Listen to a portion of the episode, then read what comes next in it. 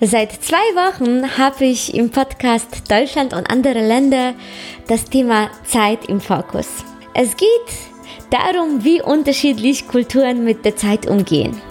Welcome. Witamy. Witajcie. Добро пожаловать. Welcome. Sveiki atvykę. 欢迎 Tere tulemast. Deutschland und andere Länder mit Anna Lasonczek.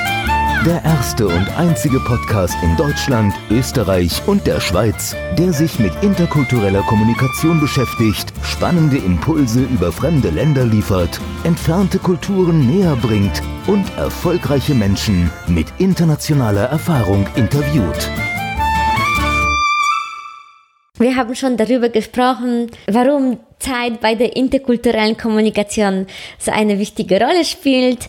Dann ging es weiter mit der Wechselbeziehung zwischen Zeit und Kultur. Ich habe dir auch unterschiedliche Zeitauffassungen präsentiert und den Unterschied zwischen der zyklischen und linearen Zeitvorstellung und dann der konkreten und abstrakten Zeitauffassung näher gebracht. Dann ging es weiter mit einem Experiment zum Lebenstempo an einem Ort und du hast die schnellen und langsamen Kulturen anhand der Ergebnisse der Studie kennengelernt. Du konntest auch in einem Test dein persönliches Lebenstempo herauszufinden. Du weißt auch, was der Zusammenhang zwischen dem Umgang mit der Zeit und dem Wohlbefinden ist und warum Japan einen Widerspruch darstellt. Ich habe dir auch den Unterschied zwischen den monochronen und polychronen Kulturen beigebracht. Also es ging um die sogenannten Multitasking oder Abhackkulturen, die ganz brav und geordnet eine Sache nach der anderen machen. Und in der heutigen Folge geht es um die Vergangenheits-, Gegenwarts- und zukunftsorientierte Kulturen. Im Zusammenhang mit dem Bezug der Menschen zur Zeit gibt es den Unterschied zwischen den Vergangenheits-, Gegenwart- und zukunftsorientierten Kulturen, je nach Bedeutungsgrad der Vergangenheit, Gegenwart und der Zukunft für die Kultur. Die drei Kulturtypen lassen sich grob wie gefolgt charakterisieren. Die vergangenheitsorientierten Kulturen sind bemüht, die Vergangenheit und Traditionen zu pflegen und sie auf ihre Zukunft einwirken zu lassen. Für die Gegenwartsorientierten hat Zeit eine untergeordnete Bedeutung. Sie sind relativ traditionslos, nicht um die Zukunft besorgt und leben viel mehr im Hier und Jetzt. Nach dem Motto, was kümmert uns der Schnee vom gestern? Ja, pff, morgens auch noch ein Tag. Die genießen einfach viel mehr den Moment. Die zukunftsorientierten Kulturen wiederum verinnerlichen eine Vision von einer immer besseren Zukunft und sind damit beschäftigt, neue Zielsetzungen zu realisieren. Die wollen, dass der morgige Tag besser ist als der gestrige und die opfern die Gegenwart für eine schönere Zukunft. Die jeweilige lineare oder zyklische Zeitvorstellung spielt dabei eine große Rolle. Wenn du nicht weißt, was der Unterschied zwischen den linearen und zyklischen Zeitauffassung ist, kannst du dir gerne die Folge 47 anhören. Es macht natürlich einen Unterschied, ob in der jeweiligen Kultur die Zeit als eine Zeitachse bzw. ein Pfeil, der nach oben gerichtet ist, gesehen wird oder als ein Kreis bzw. eine Spirale, wo die Tage, Jahre sowieso immer wieder kommen. Wie wichtig und abweichend die Zeitorientierungen sind, wird deutlich, wenn man bedenkt, dass die Asiaten vor kurzem keinerlei Organ sozusagen für die Begriffe Zukunft oder Fortschritt hatten. Für die bedeutete Veränderung gleich Verfall. Man hatte Angst vor allem, was neu ist. Alles Alte war als solches viel wertvoller. Darüber habe ich auch mit Tobias Beck in dem Interview gesprochen und das Vorgespräch zu dem Interview konntest du dir bereits in der Folge am vergangenen Freitag, in der Folge 48 anhören. Da brachte er unter anderem ein Beispiel als Japan und äh, ich finde es eine super amüsante und informative Folge. Also wenn du die noch nicht gehört hast, dann kann ich die wärmstens empfehlen. Die westliche Zukunftsorientierung hängt im Gegensatz zu der asiatischen Kulturen mit der christlichen Lehre die Fortschrittsidee mit der wachsenden Naturbeherrschung und der zunehmenden Kenntnis sozialer Gesetzmäßigkeiten und dem Durchbruch der Vernunft zusammen. Nicht mehr in Gottes Hand, sondern, sondern alles im Griff. So etwa lautete die europäische Botschaft, die zudem begleitet war von Zukunftsoptimismus. Selbstbestimmung des Individualismus, Abbau einschränkenden Konventionen, Emanzipation und Zukunftserwartungen. Dies alles waren Forderungen, die in Asien, wo ja Vergangenheit vor Gegenwart und Gemeinschaftsbildung vor persönlichen Autonomie und Schicksalgläubigkeit vor Machbarkeit geht, auf Erstaunen und Unverständnis stoßen müssten. Es lässt sich erkennen, dass die Differenzen in Einstellung zu der Zeit in unterschiedlichen Religionsbekenntnissen liegen. Der Zusammenhang veranschauliche ich an einem hinduistischen Beispiel und dazu eine Kurzgeschichte. Das geschilderte Ereignis passierte in heutigen Indien 1982 einem Sudra, also einem Angehörigen der untersten Kreise in Varanasi, der in armen Verhältnissen lebte, wurde eine Arbeit zu einem relativ guten Stundenlohn auf dem Baugelände der Universität, wo seine Brettehütte stand, angeboten. Daraufhin verschwand er kurz in der Hütte und fragte seine Frau, ob es noch ausreichend Reis für diesen Tag im Hause gegeben hat. Als sie es bestätigte, lehnte er die Arbeit ab. Und interkulturelle Forscher haben erkannt, dass die Hindu durch eine gelassene Zeiteinstellung und das fehlende Vorschau in die Zukunft auszeichnen. Das ist vermutlich an die dortigen klimatischen Gegebenheiten gekoppelt, die mehrere Ernten jährlich ermöglichen, so dass für die Landsmänner keine Vorräte für den Winter erforderlich sind und die dadurch kein Konzept der Vorsorge kennen. Dieser Kulturstandard ist ebenfalls mit der für von Indien ausgehende Religionen, also Hinduismus, Buddhismus, Jainismus, Sikhismus, charakterisierten Vorstellung des endlosen Kreislaufs der Zeit.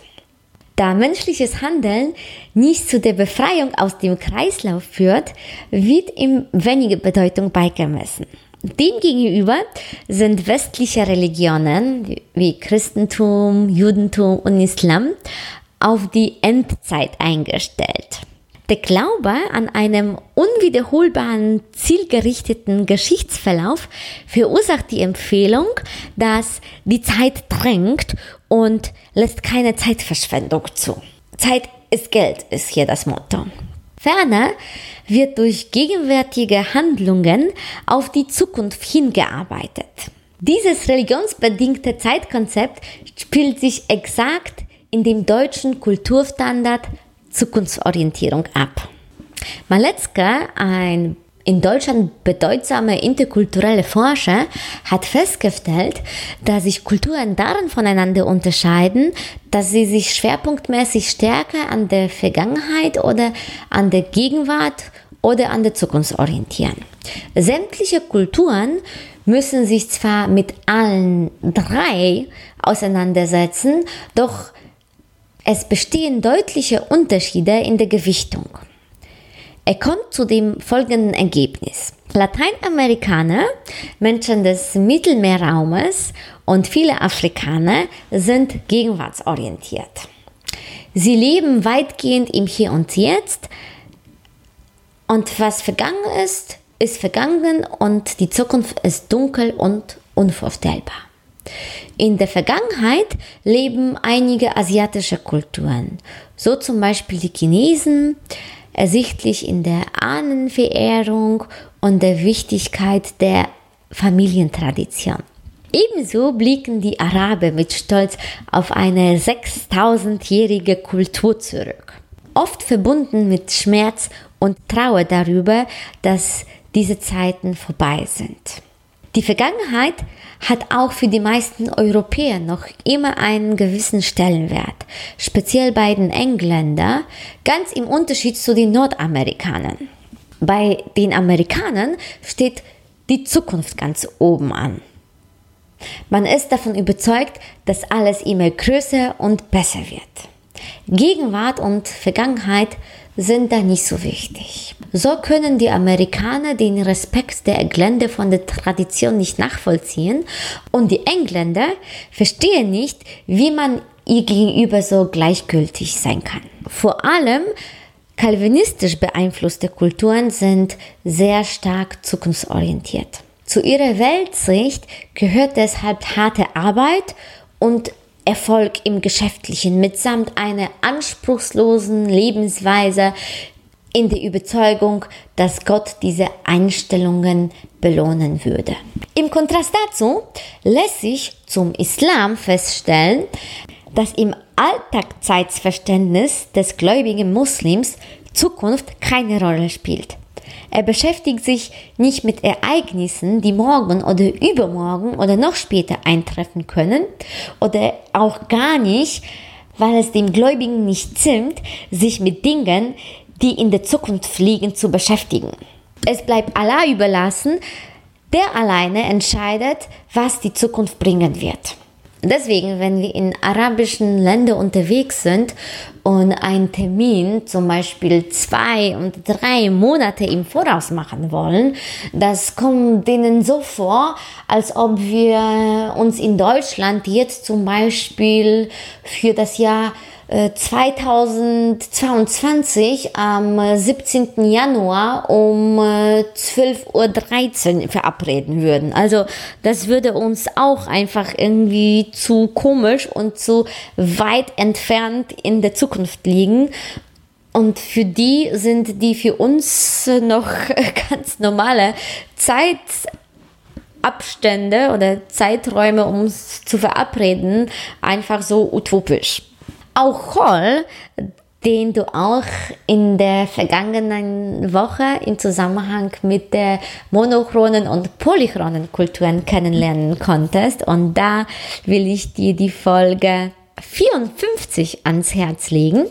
Also auch der Hall, der amerikanische Forscher, ermittelt Differenzen zwischen vergangenheits- und zukunftsorientierten Kulturen und bezeichnet sie als eine zeitliche Perspektive der Kultur. Er hat auch den berühmten Satz gesagt, dass Zeit Kommunikation ist, weil dadurch wir, wir mit der Zeit umgehen, wir zum Ausdruck bringen, was uns wichtig ist. Und die Einordnung einzelner Länder aber zu der vergangenheits- oder zukunftsorientierten Kultur weicht jedoch an einigen Stellen von der bereits präsentierten deutschen Einschätzung von Malatzke ab.